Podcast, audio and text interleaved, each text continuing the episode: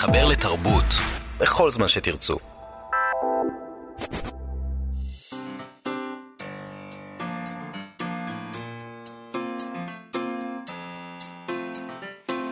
מה שכרוך עם יובל אביבי ומאיה סלע.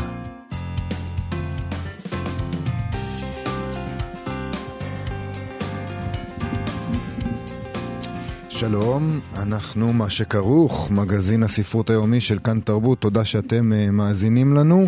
איתנו באולפן עומר מנחם שליט ואלן אנדיונוב. שלום לכם גם, אתם עושים איתנו את התוכנית, אז תודה על זה. שלום גם לך, מאיה סלע. שלום וברכה. נזכיר שאת האפליקציה של כאן עוד אפשר למצוא בחנויות האפליקציות, ואפשר גם לשמוע אותנו בספוטיפיי ולבקר אותנו בעמוד הפייסבוק שלנו, מה שכרוך עם יובל אביבי ומאיה סלע, ולשלוח לנו הודעות. מעבר לכך, אנחנו נדבר היום עם פרופסור יגאל שוורץ, שאתמול בערב בספריית מוזיאון תל אביב לאמנות ציין 2 לסדרות רטרו ורוח צד שהוא עורך בהוצאת דביר. נדבר איתו על הדבר הזה, מה זה הסדרות האלה, מה הוא מנסה לעשות והאם הוא מצליח. נדבר גם עם אילי גרין, צייד הספרים שלנו, וניפרד מחנוכה, חג החנוכה, עם מאמר שטוען שכל מעשה ספרותי הוא נס קטן. נס קטן. ניסון כזה. זה טוב יותר מאשר מזה שכל ספר הוא כמו לידה. זה נכון. יותר טוב מזה. נכון, נכון. אז, אבל קודם כל, אגב לידות, פרס ראש הממשלה. אגב לידות. אגב לידות. אתמול הוכרזו הזוכים בפרס היצירה לסופרים עבריים, על שם לוי אשכול לשנת תשע"ט, 14 זוכים, נקריא את שמותיהם: ענבר אשכנזי, אריאלה גולדמינץ, ארי גלסנר, תהילה חכימי, שמי זרחין, ענת לוין, דורי מנור, אביבית משמרי, יואב אלווין, אסף אינברי, דורית קלנר, נועם פרטו, מיטב ודיין ושמעון ריקלין. לא העיתונאי. לא. הוא גם לא עיתונאי, אבל לא משנה. אוקיי. הפרסים האלה ניתנים לסופרים ומשוררים וכותבים בשפה העברית, סליחה, כאוטוקרא על פועלם בתחומי הספרות השונים: שירה, סיפורת, מחזה, מסע, ביקורת ועריכה ספרותית. פרס של 700 אלף שקלים מתחלק באופן שווה בין הזוכים, לכל אחד מהם, שימי לב, פרס בסך 49,560 שקלים. 50,000 שקל, אני זוכרת שזה היה 60 אגב. הם הורידו את זה מנסיבות מס, לא? נסיבות מס. נסיבות מס. בסדר. ועדת השיפוט, כן, ועדת השיפוט, אתר האופק הייתה יושב הראש. יושבת הראש. יושבת הראש, אפשר לומר? כי אפילו אישה. כן, אני לא יודע מה... אוקיי. אני גיליתי שיש המון נשים שמתנגדות לתיקון הזה של רשת. אבל לא אמרנו ראשת, אמרנו יושבת ראש. לא, אבל... יש זכר נקבה, יושבת. בסדר, יושבת הראש, אתר האופק, יורם מלצר ודוקטור איתמר דרורי, אלה היו השופטים. אוקיי, תשמע, לשופטים גם יש נימוקים, אנחנו לא נוכל להקריא את כולם, אבל אנחנו ננסח קצת, חלק, לעשות כבוד לחברינו הסופרים. ענבר אשכנזי למשל, דמות חדשה, שרוב האנשים לא מכירים, אז כך נכתב עליה. ענבר אשכנזי, סופרת צעירה ומקורית להדהים, העוסקת במודחק, באסור ובסמוי מן העין, ועושה זאת באומץ בלתי רגיל, בהתרסה, בכנות מרשימה, ובכתיבה וירטואוזית מחשפת. כל מילה אצלה מדויקת, חותכת, קורעת בבשר החי, וזורמת הלאה כמו שירה, בשורות ארוכות. עונג אמיתי לאוהבי הספרות והעברית, שמוכנים להתמודד עם אמת קשה ועירומה, ולצאת לטיול הרפתקני ונועז, עם סופרת פרועה. שמע מפתה. מאוד, אני רוצה להגיד לך שאחד הנימוקים למה לעולם לא לעמוד, למה לא להשתתף בוועדת שיפוט, זה הצורך לכתוב את הנימוקים האלה לדעתי. אני לא יודע איך עושים את זה. לא נכון, זה החלק הכי כיפי. כן? בוודאי, לכתוב. אנחנו אמורים להיות אנשים שכותבים כאלה דברים, אז אנחנו כותבים אותם. בסדר. נועם פרטום. אותה אנחנו דווקא כן מכירים, נקריא קצת מהנימוקים. נועם פרטום היא משוררת חדשנית ופורצת דרך, הלשה בכתיבתה את השפה העברית בפראות מרנינה, כפי שאיש לא עשה לפניה. עד כדי כך. שיריה ותרגומיה מצטיינים באושר חסר תקדים, בתעוזה וביצירתיות מרהיבה שתמיס גם סרבני שירה מושבעים. כתיבתה משפריצה רגש לכל הכיוונים. אני על זה הייתי מוותרת, הייתי מנסחת את זה מחדש, לוקחת את הקורא. את גם לא כותבת, את לא אמרת את זה, כתיבתה משפריצה. כתיבתה משפריצה, זה היה מאוד...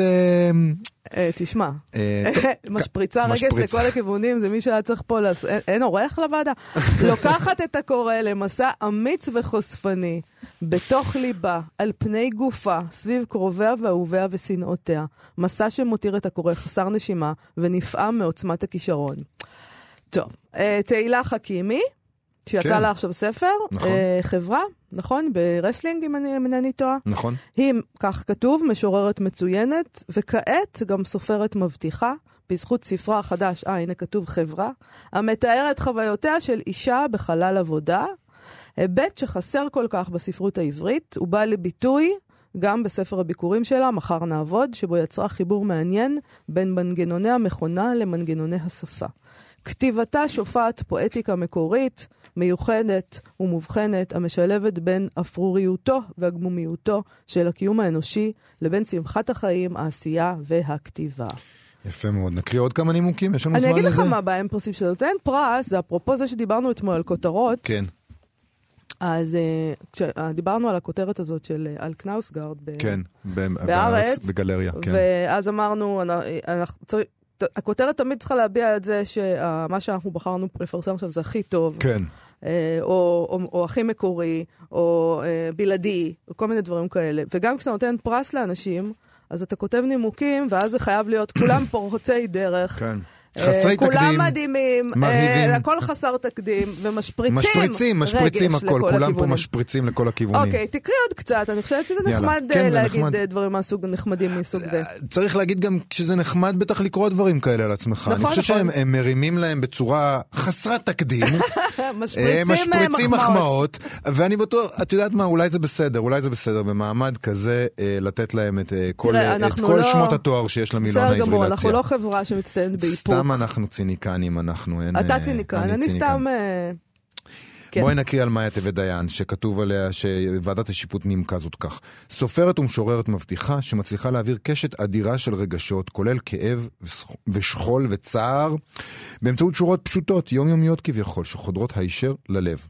השירה של ודיין מיוחדת בהיותה נגישה לכל אחד, כמו פתקים קטנים מהחברה הכי טובה שידעה שתבין בדיוק למה היא מתכוונת. ומשובצת רגעים מזוקקים הגורמים לקורא להרגיש שהיא מדברת בשמו, גם אם לא חווה אותן חוויות כמוה, ושאינו לבד בעולם, וזה מרגש באופן עמוק. תשמע, אני לא אעשה את זה עכשיו, אבל אני מרגישה שאני יכולה לקחת את כל הנימוקים. ולהחליף. לחלק אותם לשלושה, כאילו, ולהגיד, לא יודעת אם מי כתב, אבל שאותו בן אדם כתב את אלה, את אומרת שכל אחד מהשופטים נתנו לו, אוקיי, אתה תכתוב על אלה, כל אחד מהשופטים קיבל זה, ואני יכולה להגיד, לפי הסגנון שאני רואה פה, מי כתב, כן? בטח. רוצה לעשות את האימור הזה פה? לא בגלל שאני לא רוצה לאמר, אני אוהבת לאמר, אבל אני לא רוצה, אתה יודע. בואי נקריא על ארי גלסנר. אוקיי. ארי גלסנר. זה שנים משמיע ארי גלסנר, כך טוענת ועדת השיפוט, כל מעמיק ואינטלקטואלי, מעל במות שונות, נדפסות ומקוונות של ביקורת הספרות העברית. הוא אינו חושש לבטא את עמדותיו בצלילות, מתוך מעורבות ואכפתיות, ביושר וללא מסופנים, בין היתר בשאלתו בלתי תלוי ובעל זיקה קרובה אל מגזרים שונים בחברה הישראלית. מה זאת אומרת בלתי תלוי? אני לא יודע. הוא תלוי. הוא כותב בעיתון, כן, לא? הוא כותב בעיתון, הוא מוציא ספרים בהוצאה של אותו עיתון. כאילו זה נשמע כאילו הוא מוציא כתב עת לבד. הוא בלתי תלוי. הוא בלתי תלוי, טוב. אבל אין בלתי תלוי. אבל בסדר, את יודעת, אני חושב שהוא כותב ביקורות מהימנות וישרות. אבל מה זה בלתי תלוי? אוקיי. טוב, גלסנר... אני אוהבת קצת הז'אנר הזה של ביקורת נימוקי השופטים. זה כיף. המצאנו את זה היום, ולא נפסיק עד שמישהו יעצור אותנו. גלסנר הוא מבקר חד ומיומן מאוד, זה נכון שבהמתחתו מאות רשימות ביקורת מרתקות המופנות אל אוכלוסייה רחבה, ועם זאת בעל אוריינטציה מובהקת של חוקר תרבות המקיים, רפלקציה מתמדת על פעולתו של המבקר ועל ההיבטים העקרוניים שלה. גם הם מתייחסים גם לכתיבתו בפרוזה כפרוזאיקן שמאחוריו כתיבת שני רומנים. מכיר גלסנר מקרוב את הפרקטיקה של הכתיבה, אינו ניגש אל כתיבת הביקורת כצופה מן החוץ, אלא כבעל היכרות קרובה ואינטימית עם מלאכת הכתיבה לפני ולפנים. כן. עוד? נמשיך? עוד אחד. שמעון ריקלין. שמעון ריקלין. לא העיתונאי. לא. שאגב, אצל עמיתנו גואל פינטו, היום יותר מוקדם בבוקר, סיפר שמעון ריקלין, שהתראיין אצל גואל פינטו, הסופר שמעון ריקלין, שהתקשרו אליו עיתונאים כדי לראיין אותו הבוקר, כי חשבו שהוא שמעון ריקלין, לא יודע איך להגדיר אותו, עיתונאי. עיתונאי. נגיד, הארכיאולוג, הוא ארכיאולוג במקצוע. ואז כשהם שהבינו שזה לא הוא, אמרו לו, טוב, אז תודה, ביי. להתראות, לא תודה. כי אתה לא, זה לא מספיק חשוב, אם סתם זכית בפרס ראש הממשלה, זה לא מספיק חשוב אם אתה לא גם ארכיאולוג. לא, עכשיו, מה שמוזר בעיתונאים האלה, נגיד, שנקרא גם להם עיתונאים, זה שהם פנו אליו, כשהם חשבו שזה שמעון ריקלין שהם מכירים מערוץ 20, נכון. איך לא ידעתם עד היום ששמעון ריקלין שאתם כל כך מכירים מוציא ספר? כלומר, זה לא נראה לכם מוזר טיפה שבעצם... והאם טרחתם לקרוא את הספרים של שמעון ריקלין? אני חושב שאם קוראים, נגיד, את הספרים של שמעון ריקלין, יודעים שזה לא אותו אחד. אפשר לדעת זה לא אותו אחד. כאילו, נגיד, בשפן, זה הספר האחרון שלו. לא בדיוק הערכים שערוץ 20 חרט על דגלו. לא. אז בוא נקריא את הנימוקים של שמעון ריקלין האמיתי. הפרוזה של שמעון ריקלין האמיתי נוגעת בעצבים החשופים של ההוויה הישראלית הגברית והכללית. ילדות, התבגרות וצבא משתלבים למארג שבו מתגלים הדים דו-כיווניים בין המשברים האישיים וקווי השבר הלאומיים. אתה רואה, בערוץ 20 אין קווי שבר לאומיים. לא. מבחינה זו, הפרוזה של ריקלין היא התפתחות משמעותית של ספרות דור המדינה, עם החירות הנוספת שהזמן והמבט המרוחק יותר מאפשרים לו. כסופר של ראשית המאה ה-21. כתיבתו ישירה, צלולה וצברית מאוד כמיטב המסורת של הספרות העברית, זה נכון. אוקיי, אז קודם כל ברכות לכל הזוכים, ואי אפשר בלי טיפה עניינים, כי זה פרס. יש עניינים. אז אני רוצה להקריא את ההתחלה של העניינים מהבוקר, וזה בטח עוד התפתח, אילן ברקוביץ, המשורר אילן ברקוביץ, שהוא גם בעל טור במוסף תרבות וספרות של הארץ, דווקא לא כל כך מרוצה הבוקר, וכך הוא כותב בפייסבוק. בכל זאת משהו צורם לי בחלוקת פרס היצירה הספרותית על שם ראש הממשלה לוי אשכול זיכרונו לברכה. השנה, כמו בכל שנה, כמדומני. אם הפרס הזה נועד לעודד יוצרים עמלים בספרות, כי אז אני חושב שעם כל הכבוד לוועדת השיפוט שכהלה את אתר האופק, יורם מלצר ודוקטור דרורי כמדומני, לא ייתכן, איתמר דרורי, הוא כתב אביבה, לא נורא, לא ייתכן שהמשורר והמתרגם דורי מנור יקבל פרס, זה פרס בפעם השנייה, לאחר שקיבל אותו כבר ב-2007. גם אם זה עומד בכללי התקנון שנקבע מראש, אני אומרת שזה עומד אגב, ואילו משוררים עמלים אחרים לא יקבלו אותו אפילו פעם אחת. זה לא צודק. אז נכון, הספרות היא לא בדין גבוה לצדק, אבל לעתים הדברים צורמים כמו בפעם הזאת. אני יכול לחשוב על רשימה ארוכה של משוררות ומשוררים שראויים לקבל את הפרס הזה בפעם הראשונה, וגם על סופרים וסופרות כמובן. ממש ככה על קצה המזלג, גם עם אלו כאלה שנפגעו מרשימותיי. והוא מונה כאן אנשים שמתאימים היו לקבל את הפרס, למשל סמי שלום שיטרית, חגית גוסמן, רון דהן, עודד קרמלי וחבריו, יואב עזרה, יובל גלעד, ענבר אשכנזי כהנסקי האמיצה, מרחב ושורון, ערן הדס, גאולה אודס פלחן ועוד רבים וטובות, בכלל זה הסופר היקר והאדריכל יוסי וקסמן, ואפילו המשורר יפה התואר גיורא פישר. על מה בכל זאת מגיע לחברי הוועדה פרס? על כך שהצליחו להוציא מהמשורר והסופר יחזקאל רחמים את טקסט החנופה הגדול של כל הזמנים, אולי בפייסבוק. אותו הקדיש לאורך היקר שלו עומר מנור, שבאופן אישי אני מחבב וגם מעריך את פועלו ואוהב לו מעט משיריו, אבל נדמה לי שאפילו הוא זע באי-נוחות על כיסאו כשנודע לו ששוב זכה באותו הפרס. איך אומרים אצלנו בעדה? לא צריך לירוק על פרצופם של היוצרים העמלים ולהגיד שזה גשם. הגיע הזמן שתפתחו את השורות גם לקהלים חדשים. ואני אומרת, אני לא חושבת שמישהו אי פעם זע באי-נוחות על כיסאו כשנודע לו ששוב זכה באותו פרס. בדיוק מה שרציתי להגיד. אני לא חושב שהוא זז באי-נוחות בכיסאו. לא. אבל ניכר שאילן ברקוביץ' זז באי-נוחות בכיסאו, וזה בסדר. כן, האמת שאני הקראתי את הדבר הזה של אילן ברקוביץ', משום שמאז נודע הפרס הזה, אז אני קיבלתי הרבה תגובות על הדבר הזה, שאנשים שלא מעוניינים, לא אמיצים כמו אילן ברקוביץ', לא אומרים את זה בכל רם, אבל אומרים את זה בשקט. כן, אנשים שלא קיבלו אף פעם את הפרס, והגישו את עצמם ולא... נכון, והרשימה שהוא מונה היא בהחלט שמות שיכולים להיכלל. כן, מצד שני, אתה יודע, כשאתה מחלק פרס, תמיד יש המון מועמדים, ואתה צריך לבחור אחד, ובמקרה הזה 14, לא משנה, אתה עדיין צריך לבחור. ואז תמיד יהיו אנשים לא מרוצים, ומה אפשר לעשות? נכון. ואלה שמקבלים בטוחים שזה אכן הגיע להם. מגיע להם. לא, אבל הוא מדבר פה על העניין הזה של לזכות פעם שנייה. נכון, נכון, זה לא שאלה של מגיע. שזה מותר, אני חושבת שכל 9 שנים, אבל באמת...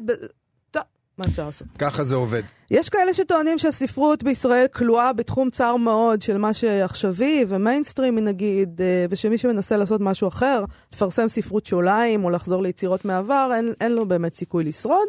בהוצאת כנרת זמורה ביטן דביר, שהיא דווקא הוצאה גדולה בישראל, או אחת מהגדולות, התחילו לפני 2 להוציא בשיתוף פעולה עם מכון הקשרים לחקר הספרות והתרבות היהודית והישראלית באוניברסיטת בן גוריון בנגב, 2 סדרות חדשות.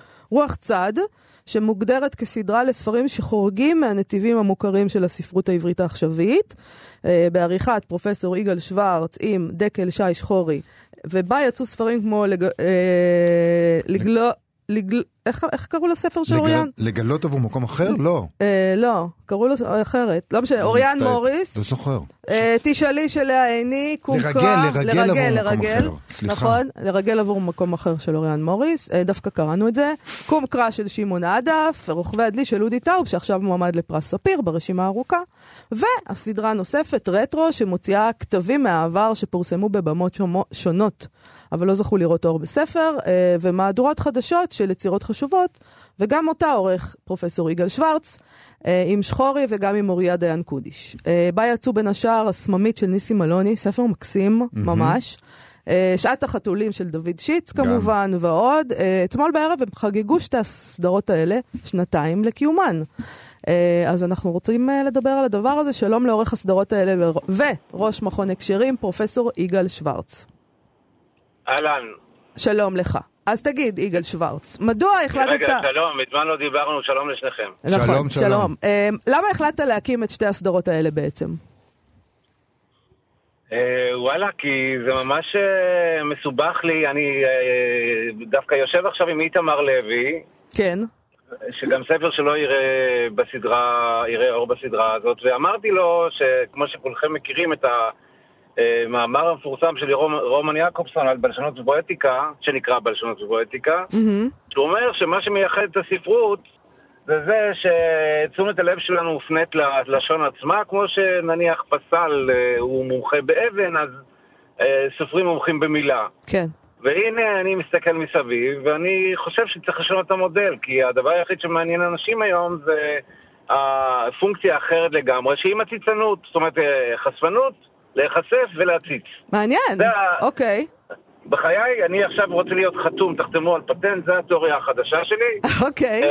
שזה הפונקציה העיקרית שעושה היום תרבות בכלל וספרות בפרט. כן. אבל מה, זה מגעיל אותי. זאת אומרת, כאילו, לא, יכול להיות שגם בסוגה הזאת יהיו דברים טובים אי פעם, אבל זה בינתיים, משהו כמו ביו-ריאליטי. מה שקוראים היום אוטו-פיקשן בעצם. בדיוק. כן. שוב, האנו-פיקשן.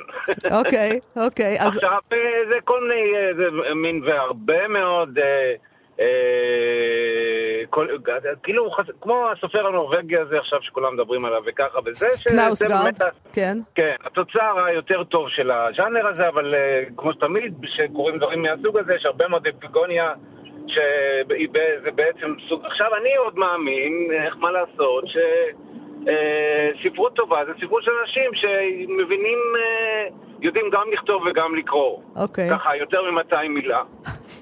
ולכן מאוד התעקשתי יחד עם החברות שלי ויחד עם ההוצאה, אומנם מסונט אותי על זה, אבל גם משתפת פעולה. ועם האוניברסיטה, ועם איזה תורמת, כי לא תאמינו, כבר צריך תורמים בשביל להוציא ספרות. זאת אומרת ההוצאה לא אומרת אוקיי בסדר אנחנו נעשה את זה אבל תביא קצת כסף. מה לא, מה שההוצאה עושה זה חצי מההוצאות זה עליה וחצי מההוצאות אני צריך להביא, אז חלק הולך מהאוניברסיטה ושימו לב, אני מקווה שאף אחד לא ישים לב מה שאני אומר כי אחרי זה עוד יעשו לאוניברסיטה שלי בעיות, האוניברסיטה היחידה בעולם as far as I know שמתגייסת כדי להוציא ספרות מקור, לא עיון, לא מסה קריטית, לא זה, לא זה, אלא ספרות מקור שהיא ספרות, בוא נגיד, לא מיינסטרים. כן. לא בדקנו אבל את כל האוניברסיטאות בעולם. לא, אבל אני די יודע, תאמין לי, אתה יכול לסמוך עליי. אני סומך עליך. תגיד, אבל זה מעניין, כי באמת יש אנשים שסבורים שיש משהו מוזר בזה שהוצאה גדולה ומסחרית, כמו כנרת זמורה ביטן דביר, כביכול חותרת תחת ההנחות היסוד שלה. מוציאה ספרים שהכדאיות הכלכלית שלהם היא לא עצומה, נקרא לזה. כן, אבל תשמע, אני מוכרח להגיד שאני, למרות שאני מרגיש שיש לי מזל, עדיין חושב שיש להם שיקול אסטרטגי לא מטופש. אני גם אגיד לך בדיוק למה. כן. כי אני בהוצאה הזאת מוציא הרבה ספרים שהם... רק שנייה, סליחה. כן, אוקיי. אתה עושה רוורס? לא, אני נפרד מאיתמר לוי. ביי איתמר. לא, כאילו אנחנו בשידור חי, פרופסור שוורץ. לא, אבל זה חלק מהעניין, זה מבוים, כולם יודעים שזה מבוים. אוקיי, תמשיך בבקשה. אז הכדאיות הכלכלית, אנחנו כבר... לא, אז תראו, אני מוציא ספרים שם גם של ספרים שסמי מיכאל ואהרון אפלפל ומירה מגן ויוכי ברנדס וכל מיני דברים שפעם פרנסו את ההוצאה, היום גם הם כבר מוכרים הרבה פחות, ואני חושב שהם גם בונים קצת על המוניטין. אז זה קורה מדי פעם שאני אומר, אתם יודעים מה, בוא נפרד, ואז אומרים לא, בעצם בסדר וכך.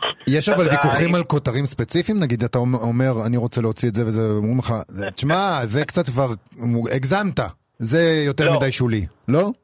חלק מתוך ההסדר שהיה לי תמיד בהוצאות הספרים שעבדתי בהם, בעיקר בקטר, ובזה זה שאני אדון לעצמי. עכשיו, כל הספרים האחרים בהוצאה הזאת עוברים דרך מערכת, ואז איש שיווק אומר ככה, וזה יחצדית אומרת ככה, וזה ככה.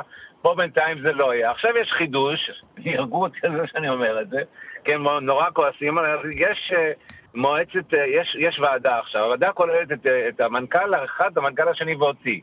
אני פונה על זה שהם לא קוראים את הספרים. ואז אני חוטף רק בדיעבד. לא. לא, כי מעניין אותי אם הם קוראים, מה הם חושבים על אוריאן מוריס, למשל, כאילו... כן, למשל. לא, האמת היא שאני חושב, אני נורא מצער שלא באתי אתמול בערב, למרות שהוזמנתם, כן. אני מתחיל להרגיש שיש איזה סוג של... אני לא הרגשתי את זה עד עכשיו, זאת אומרת, פעם שערכתי את הצד הטבע המיתולוגית, ידעתי מההתחלה פחות או יותר מה אני רוצה ומה הכיוון, או די מהר, והיה לזה איזה סוג של משהו של נניח יואל הופמן, צרויה שלט, דברים כאלה, לא שזה אותו דבר, כן. אבל שהיה איזה רוח של נניח, בוא נקרא לה, מעין פוסטית כזאת. אסנר, פה זה לא ברור לי לגמרי עדיין, לא לנו, גם למוריה ולדקל ולי, אבל אני מרגיש שכבר מתחילה להיות מסע קריטית של איזה ציבור קטן שמרגיש יש לו חיבור לזה. זאת אומרת, אני עדיין מאמין ברוב טיפשותי, שאני מקווה שלא בטיפשותי, שיש 3,000-5,000 אנשים שבשבילם ספר עברי זה משהו שיש לו ערך סימבולי מבחינה תרבותית. זאת אומרת, בשבילי, אני חושב שאמרתי את זה פעם למאיה, אבל זה ממש ככה, אל תצחקו עליי, אני מבקש מראש. אבל בשביל להוציא ספר של ספרות עברית טובה, זה בטח כמו בשביל איש ימין קיצוני להקים התנחלות. אני ממש מרגיש ככה. זה ציונות. עוד המעשה הציוני שלך. כן, חוץ מזה שאני גר באופקים. אוקיי, כן, זה מעשה ציון, זה הקרבה כבר. תגיד, אבל בהקשר של הקמת ההתנחלות, זה קרה כמו שציפית? זה התפתח ככה? זאת אומרת, הספרים שאתה מוציא, זה מה שדמיינת שיהיה? כן, זה לאט לאט קורה. תראה, קוראים דברים מאוד משונים. כמו למשל, שפתאום התגלה לי, ואני לא מאושר מזה, אבל זה המצב. ש4 מתוך 10 כתבי יד הטובים שאנחנו מקבלים, נניח ש10 טובים, כן. טובים מאוד, ואנחנו מוצאים רק מה שבאמת טוב מאוד, כי תראו, גם קורה מצב כזה ש... ואני אספר לכם פעם אחרת על איזה מין משהו שאני לא יודע לשמור סודות, אז אני אקפוץ על זה, עכשיו שקיבלנו משהו מאוד מאוד חשוב, ומישהו בא ואמר, אני רוצה את זה רק לרטרו, ואני יכול להוציא את זה בכל מקום, אז זה סימן שיש לזה כבר איזה משהו זה, אבל אם אני אחזור למה שאמרתי קודם, אחת התופעות שדי מדהימות אותי זה ש4 מתוך כל 10 ספרים זה של ישראלים שיושבים בחוץ לארץ. שאתה לא מתלהב מהדבר הזה בעיקרון, נכון? לא, אני לא מתלהב מהדבר הזה, אבל זה, גם העובדה זה פקט. אוקיי. מה אני יכול לעשות? זאת אומרת, אבל נניח רון סגל וטל אורקבי, וכאילו ממש אנשים שיושבים בקיל בגרמניה או בדנמרק, עכשיו קיבלתי כבר נהדר, או כמובן בארצות הברית וזה, שישראלים שכנראה צריך, לא יודע מה. אז מה זה אומר? מה זה אומר? אני לא יודע, אני לא, אולי הם יכולים לכתוב רק במצב דיאספורי, למרות שאני שונא את המילה הזאת, אני לא יודע. או שהאנשים שכותבים ויוצרים ועושים דברים בצורה קצת אחרת נפלטו מכאן. יכול להיות, תראה, אני קורא למשל את הטלי אוקבי, שאני מת על הספר. שיצא עכשיו ספר חדש, כן. כן, שאני... בלוטת האושר הוא נקרא, שאני פשוט שאני קורא אותו, רואה את הגברת בחוף הצפוני, בגרמניה שם, כל יום הולך ליד השובר גלים וזה, ואתה רואה את סוג המדיטציה והרפלקסיה שיש לה, אי אפשר לעשות את זה בפלורנטין. אי אפשר, זאת אומרת, אתה רואה שזה משהו אחר, ובמובן הזה זה קצת ספרות זרה בעברית. מעניין, מעניין. תגיד, והעתיקת הזה, העתיקת הזה של ספרות שוליים, כשפתאום רוכבי הדלי של אודי טאו מגיע לפרס ספיר, שהוא המיינסטרים של המיינסטרים, יכול להיות שהשוליים הם לא כאלה שוליים? אתה יודע איך זה עובד, תשאל את מאיה בתור מי שישבה שם, זה נורא תלוי בשופטים של אותה זה, אני מאוד קל לדעת, או אפשר לדעת דרך, לא השמות, אבל אם יש מקום כזה, שנניח, יש עוד ספר שלנו שם, של שמעון צימר, שיושבים שם אנשים שהטעם הספרותי שלהם הוא יותר ענין. יכול להיות שגם מה ש... או אנשים יותר צעירים, אני לא יודע. יכול להיות שגם סוף סוף בפרס ספיר, אולי יחיד לא לתת פרסים למובן מאליו. אולי, רגע, אז על מי אתה מאמר? מי יזכה? לא, אני לא יודע. אני חייבת לשאול. אז מי אתה רוצה שיזכה? גם אתה לא תגיד. ברור, אני אגיד לך, שני הספרים זה, רודי טאו ושימון צילה. אתה חושב שהם יעברו שניהם לרשימה, זו רשימה חזקה השנה, אתה חושב שהם יצליחו לעבור לחמישייה? לא יודע, אני יודע מי אני לא רוצה שיסכה בזה, אני לא אגיד למרות שזה. חבל. כן, כן. חבל. אוקיי. לא יסכה, בזכר. לא יודע, יש שם ספרים טובים. יש רשימה חזקה. יש ספרים טובים. כאן זה ספר מצוין, אני יותר אוהב את הספר הקודם של יעל נאמן, אבל גם זה... אבל יעל נאמן זה בדיוק האוטו-פיקשן שמקודם דיברת עליו, שהוא לא... נכון, בגלל זה אני קצת... גם בספרים, נגיד, של אוריאן מוריס, ואפילו שמעון צימר, יש קצת אוטו-פיקשן. כן, מה? לא, מאיה, זהו, זה מה שאני רוצה להגיד. לא אכפת לי שיהיה אוטו-פיקשן, אני רק חושב שזה ה... התחילת זה רק בתהליכי העוברות של זה, את מבינים? גם אני הוצאתי אחד כזה. כן. שאת פחות אוהבת, נניח. לא משנה, אבל אני יודע, אני חושב. אבל כן, זה מה שתראה. אני לא אכתיב לספרות ולא יכול ולא רוצה לאן ללכת. אני רק חושב שכל דבר צריך להיות טוב בסוגו, כמו שכל עורך סביר צריך לחשוב, אני חושב. זה נכון. פרופסור יגאל שוורץ, אנחנו... כן? סליחה. לא, תסיים את המשפט, אנחנו קצת צריכים לסיים. לא, אין בעיה, אני אוהב אתכם.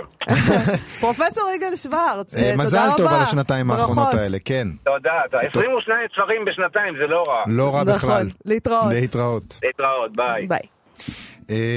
אז מה אנחנו עושים עכשיו? נגיד שלום לצייד הספרים שלנו, אילי גרין, מחנות הספרים המשומשים, האחים גרין. מדי שבוע, אילי, אתה מספר לנו על מה שמתרחש בעולם המעובק והמתפורר של אספנות הספרים. אז על מה נדבר היום? היום אנחנו מדברים, שלום. שלום. נכון. אנחנו מדברים היום על ספרים מיניאטוריים. אוקיי, מה זה? זה, א', זה ז'אנר הספנות, זה בדרך כלל ספרים שגודלם פחות או יותר מסביב 5 ל-7 סנטימטר בגובה. אנשים אוספים כל מיני דברים בעולם, כלומר כל מיני קטגוריות, ויש קטגוריה של הספנות שאוספים ספרים מיניאטוריים, בדרך כלל זה הספרים שאנשים בעצם הדפיסו, נגיד את התנ"ך או תהילים בגודל קטן, המקור של זה היה גם בעצם להתנסות בדפוס וגם כדי שיהיה קל לנסוע עם זה. היה לי פעם כזה. גם לי היה פעם תהילים קטן. היה לי תנ"ך שלם בגודל של בוטן כזה, מחזיק מפתחות. תהילים בתיק, סבא שלי נתן לי, קטן כזה, והייתי הולכת את זה בתיק. תהילים זה משהו שפשוט נהיה, זה שימוש פרקטי של העניין, אבל גם הדפוס בעצם... כל מיני מדפיסים ידועים התנסו לעשות דפוס קטן בתור אתגר גם. וזה בעיקר הספרים שעולים המון כסף, הספרים שהספנים מחפשים. מה, אבל למה? מה, זאת אומרת, התהילים שסבא שלי נתן לי, זה לא היה איזה דבר נדיר, זה סתם... לא, זה ספציפית, לא נדיר. אז מה זה הדבר הזה שהספנים מחפשים? מה נדיר ומעניין בזה? אוקיי, יש את תחילת הדפוס המיניאטורי, שזה בדרך כלל חפף לתחילת הדפוס הרגיל, 116, יצאו כ-200 ספרים שונים בגדלים קטנים. למה סבא שלי לא היה יכול לתת לי דברים שיש להם מהמאה ה-16? אבל יום אחד... אתה הלכת אלים, חתך דבר. לא, פשוט יכול להיות שהיה להם דברים כאלה, אבל הם לא לקחו את זה איתם בדרך למשרפות. אבל אולי... שהם ברחו. אולי התהילים האלה שמרו עלייך מדברים איומים יותר מאשר רווח כספי כזה או אחר. זה בטוח, יובל, זה לא אולי. אולי? זה ההבדל ביני לבינך, אני יודעת שכן. כן. כן, אז בכל מקרה, עיקר הדפוס של הספרים מיניאטוריים נעשה בדרך כלל במאה ה-19-18, יצאו המון המון המון כותרים, אני עכשיו מדבר על זה כי לאחרונה קניתי תהילים באנגלית, כרוך באור מרוקאי מ-1697. די! כן, יפהפה ממש. ומה הגודל שלו? חצי כף יד בערך. הייתי אומר שזה משהו כמו 5 ל-7 סנטימטר, לא מדדתי בדיוק. הוא שמן יותר מהגובה שלו, לצורך העניין. מדליק. כן. ואיפה מצאת אותו? מצאתי אותו בבית של אספן, שקניתי שם המון המון המון ספרים עתיקים, ולמעשה זה היה הספר היחיד שהיה בגודל קטן. טוב, אני אשאל את זה, כמה זה עולה דברים כאלה? ספציפית הספר שאני מצאתי שווה באזור $400-500, אבל זה יכול להגיע למיליונים של דולרים. מה שווה $1,000,000, למשל, בתחום הזה? אתה יכול לדמיין דבר כזה? מה זה מיליונים? מחזיק מפתחות שלי עם התנך, זה שמה? לא, עם הטור אפל, עם ה... יש משהו נורא והיום בלשים את התנך במחזיק מפתחות. אני לא... איך זה מותר בכלל? מה זה מותר? לפי איזה חוק? זה ספר קדוש. קדוש, הוא תמיד איתך. לא יודע, מחזיק מפתחות זה דבר מאוד עצרי. זה לא תנך, יובל. אני חושבת שיש לך תהילים. היה לי תנך שלם. לא, אני לא בחושבת. מאוד קטן. אוקיי. אולי לא. אולי לא. כנראה שלא. אולי היה לי תהילים בלבד. אולי. כן, נראה לי שזה תהילים, בדרך כלל מתפסים את התהילים בגודל קטן, גם נימה שיש זה תהילים. אז מה יושב שם, כמו שמאיה שאלה, במסגרת של המיליונים? אז זהו, אז בדרך כלל גם, לא בדרך כלל, כשבמהדורות המדירות יותר, הדפיסו את הכריכה מכסף או זהב. ושיבצו בזה יעלומים, ועשו כל מיני, בעצם הפכו את זה לעבודת אומנות יותר, אז אלו דברים שבאמת מגיעים למחירים מאוד מאוד... אני מרגיש שזה רמאות, כאילו זה כמו שאני אגיד, יש לי ספר להצפנות, ואז אני משבץ בו יעלומים, ברור שהוא ישווה מיליונים. אבל מה ההבדל בין זה לבין כריכה נניח מאוד מפוארת? אז עשו אותה לעוד יותר מפוארת, זה חלק מהעניין, למשוך הספנים. תגיד, זה משהו שמאפיין, נגיד, כתבי קודש יהודים, או שיש את זה כאילו, זה ברחבי העולם, גם נוצרים עושים את זה? לא, האמת שבספרות יותר ישנה, שעוד היה בכתבי יד, אז יש את כל מיני ספרים שנכתבו בכתב יד בגודל קטן, אני חושב שיש אפילו את ספר השנים, שזה נחשב לאחד הספרים היותר נדירים, ספר השעות, סליחה, מימי הביניים, זה נחשב לעותק בגודל קטן מאוד, הוא אחד הראשונים שיצאו בגודל קטן, שידועים בהיסטוריה שלנו. אבל נגיד, אתה תתמקד בכתבים יהודיים, כי זה מה שהולך בישראל. אני מתמקד בדפוס, כן, בדברים שיצאו לאחר המצאת הדפוס. זה משהו שיצא בעוד ימי הביניים, לא דפוס, אני שומר את זה למוזיאונים. צודק, גם למוזיאונים מגיע. אילי גרין, מחנות הספרים המשומשים האחים גרין, תודה רבה לך על השיחה הזאת. תודה, להתראות. להתראות. ביי. נסיים רק אחרי פינת זרקור על כתב עת. אנחנו עדיין בענייני חנוכה, נפרדים מהחג עם טקסט שהופיע בגיליון החדש של כתב העת הספרותי באינטרנט, המוסך. אגב, שזה מוזר לכל איזה גיליון, כי זה באינטרנט. אבל הם מוצאים גיליונות.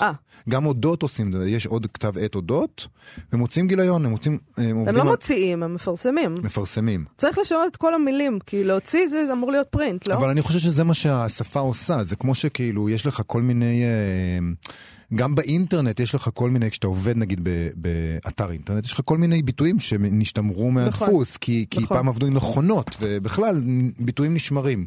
יפה, אז זה המוסך. אז אחרי שסגרנו את העניין הזה, המוסך. כותבת שם אביבית משמרי על ספרות ניסים, היא כותבת על כך שבמידה מסוימת כל טקסט ספרותי הוא נס. גם טקסט גרוע? במובן הזה, גם טקסט גרוע. אוקיי. של השעיית עולם המציאות, ואני חושב שגם טקסט גרוע משעה אותך מהמציאות, אולי אפילו יותר. היא מצטטת את דיוויד ממט, שכתב, להתנגד ולהתעקש על מציאות בדרמה, פירושם לשלול מעצמנו את העונג. הרי מי ישב מול סרט מצויר ויחשוב כל הזמן, רגע אחד, פילים אינם יכולים לעוף. נס עלילתי, היא כותבת, נשען עם כך על ההשעיה הזו, והוא ההמשך ישיר שלה, שהקוראים נהנים להיסחף איתו. אבל היא כותבת, בצד השני של ההשעיה והציפייה לנס נמצאות הקטסטרופה והגרוטסקה. אם אנו מוכנים לקבל את הפיכתם של בני אדם לשיחי דפנה והנצלותם מרודפיהם, כלומר להשעות את הספק לשם ההנאה שבסיפור, נצטרך לקבל גם בן אדם שהופך לשרץ ענקי.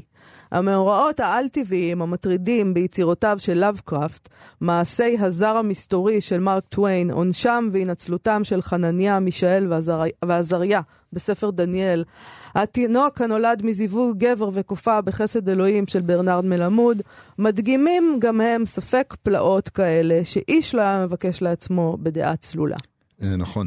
היא מדברת על הספרות הלא דתית, כלומר, ברור לנו המיקום של הספרות הדתית שמתעסקת עם ניסים, אבל היא מדברת על הספרות הלא דתית, שנצמדה למודל מאוד מסוים של ספרות ניסית. ניסים חומריים, שבהם בני אדם אחראים במידה רבה על מה שמוגדר כנס. היא כותבת, אולי מתוך ההבנה שמסגנו ממילא קל ההשפעה, ואין צורך להכתיר כל שינוי טעמים מזדמן שלנו כתוצאה של מגע אלוהי. טוען שההתמרה החומרית הניסית מולידה תובנה אמיתית אצל הדמויות או הקורא. היא מאפשרת לגיבור, לאחר שנצרף באש, זיכוך של הסבל בהמשך הסיפור. ואם הגיבור לא ניצל בזכות זה, אז לדבריה לפחות הקורא מתנחם קצת. נכון, אביבית משמרי מסיימת בטענה שכדי לכתוב ספרות נטולת ניסים לגמרי, יש צורך להיות גם חילוני גמור וגם שורד משטר טוטליטרי כמו מילן קונדרה. כאשר באות רעות של ממש, אלוהים לא יהיה שם איתו, וגם האנשים יבגדו, הוא כבר יודע. לכן הוא כותב בספר הצחוק והשכחה כך: הגורל אינו מתכוון לנקוף ולו את האצבע הקטנה למען מירק, ואילו מירק מוכן לעשות הכל למען גורלו. הוא חש עצמו אחראי לגורלו, אך גורלו אינו חש עצמו אחראי לו. זה ציטוט יפה. נכון. הטענות הן גם יפות, אבל אני לא בטוח לגבי מידת הנחרצות שבהן נאמרות. יש בטקסט של אביבית משמרי המון יצירות שהיא מזכירה, ממש המון יצירות, וזה יוצר איזה מין גמישות מאוד אקרובטית כזאת בניסוח מושג הנס בכלל. היא טוענת שגם בסיפורים חילוניים לגמרי, זיהוי המאורעות הטובים כניסים הוא חלק מהניסיון האנושי להכניס סדר בעולם שרירותי. ונדמה לי שלא הכותב צריך להיות חילוני גמור ובוגר טוטליטריות כדי לכתוב ספרות נטולת נס, אלא שהקוראים קשה מאוד להיות חילונים גמורים ולהימנע מפרשנות כזאת. אנחנו תמיד מחפשים איזה אליגוריה מצד אחד ונשגבות מצד שני, וזה מתכון מאוד מאוד ברור למציאת ניסים נסתרים בטקסטים שבלי זה, בלי הנטייה הזאת שלנו, היו נקראים כחילוניים מאוד.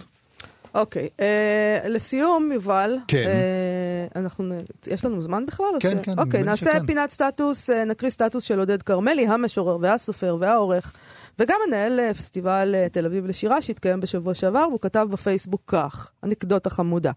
והנה נזכרתי בסיפור גדול שסיפר עודד קוטלר בפסטיבל. ישבו אלתרמן ואבידן בכסית, בשני שולחנות נפרדים כמובן, ואבידן שתה ושתה ושתה, ומעד ומעד ומעד. ובכל פעם שהרימו אותו מהרצפה, מיד הפליג חזרה בחזונות מפליגים לעולם ולעולם השירה. לבסוף, כששב ללהג אחרי מידע רצינית במיוחד, קרא לעברו אלתרמן עוד חזון למועד. בתגובות מיהרו להרוס את הסיפור עם עובדות, שזה דבר היום ונורא, אבל גם חשוב. המשורר מאיר ויזלטיר כתב בתגובה שם כך: כשמעלים תמונות מהעבר, כדאי להיצמד לאיזושהי ריאליה, לזיכרונות אמיתיים, ולא לייצר מצבים הבלותיים שלא היו ולא נבראו. כל מי שהכיר את אבידן יודע שאבידן לא היה שתיין. כלל לא נגע באלכוהול. בכסית ובשאר המקומות שתה רק קפה או קולה או מיץ עגבניות בלי טיפת וודקה. אלתרמן לעומת זאת היה שתיין כבד, ולא אחת איבד כל שליטה על עצמו. ייתכן שאבידן מעד פעם, ואלתרמן פלט עוד חזון המועד. מדרכות תל אביב היו פגומות גם אז. בעיניי כמובן זה בכלל לא הורס, אני חושבת שזה נפלא, אני בניגוד אליך מעדיפה עולם שבו מפרקים מיתוסים, על עולם שבו בונים מיתוסים. וזה מה שמאיר ויזלטיר עושה, קרמלי בכל אופן ענה כך, מאיר... חזרתי על הסיפור של קוטלר, שהיה חתנו של אלתרמן, כידוע. לצערי, כל זה קרה כמה שנים לפני שנולדתי, והתחלתי למעוד בעצמי. כך או כך, מדובר בבדיחת אבשלום קור נהדרת, וויזל תירנה לו עודד. האמרה של אלתרמן נשמעת אותנטית, אם כי היא שנינה מסוג אופייני יותר לשלונסקי. ייחוס השתיינות לאבידן היא בדיחה לא מוצלחת. מספיק סבל בחייו מלגלוגים, שהוא לוגם מיץ עגבניות כדי שיחשבו שבלאדי מרי בכוסו. צחקו עליו שהוא לא שותה. ברור. מה זה, בן אדם תרבותי לא שותה. תשמעי, לא רק בקרמלי ויזלטיר נוזף פה. אביב רון גולש בתגובות שם כתב שאבידן כנראה חשב שככל שיהיה יותר מחוק, כך התקרב לדרגתו של אלתרמן שהיה קוביוסטוס במידה. גם נתן זך ומנחם בן ניסו כל מיני שיטות לתפוס את שולי אדרתו של אלתרמן, שמא משהו מתהילתו ידבק גם בהם. לכן אפשר למצוא היום ערבי שירה לרוב המוקדשים לשלושה, מחקרים עליהם, מוזיקאים שמלחינים אותם, וכל זאת שעה שאלתרמן נשכח ונעלם, הוא כמובן ציני מאוד. אוקיי, מאיר ויזלטיר ענה לו שאבידן כנראה מעולם לא חשב מה שאתה החלטת שחשב, אפילו לא משהו דומה לזה. תשמע, כשיש בן אדם שהכיר אותו, אי אפשר לעבוד עלינו. בניגוד לזך ולאחרים, כולל החתום מטה, ויזלטיר, אבידן הוקיר את אלתרמן וראה בו משורר גדול. שטות מוחלטת להעליל עליו שניסה כל מיני שיטות לתפוס בהדרתו של אלתרמן. מזמן לא נתקלתי בשטות כה דוחה, אפרופו התנהלותו של משורר כלשהו. טוב, וזה כמובן צודק, וכמו שאמרת, התוכחה שלו מגיעה מתוך הסצנה, אז אי אפשר להתווכח איתו, אבל לעזאזל הוא הרס סיפור, הוא סיפור די טוב. אם כי זו בדיחת קרש שאולי מסוג החידודים שראוי שהזמן החולף יטשטש וימחק. לא, אז מאיר ויזלטיר לא הרס שום דבר, יובל, תנסה להבין, האמת לא הורסת, היא בונה. מה גם שהעובדה הזאת שאבידן שתה מיץ עגבניות כדי שיחשבו שהוא בלאדי מרי היא בעיניי מלבבת, ואני חושבת שזה סיפור יותר שווה מהסיפור המקורי. אני חושב גם. אולי בפסטיבל תל אביב לשירה הבא יספרו את הסיפור הזה. אפשר לספר את זה בפסטיבל מספרי הסיפורים הבא. אוקיי. זה הזמן שלנו לסיים. בהחלט. לפני סיום נזכיר לכם שוב לחפש כאן אודי בחנויות האפליקציות. זה היישומון שלנו שבו אפשר להקשיב לכל התוכניות שלנו. אתם מוזמנים גם לבקר בעמוד הפייסבוק שלנו, מה שכרוך עם יובל אביבי ומאיה סלע.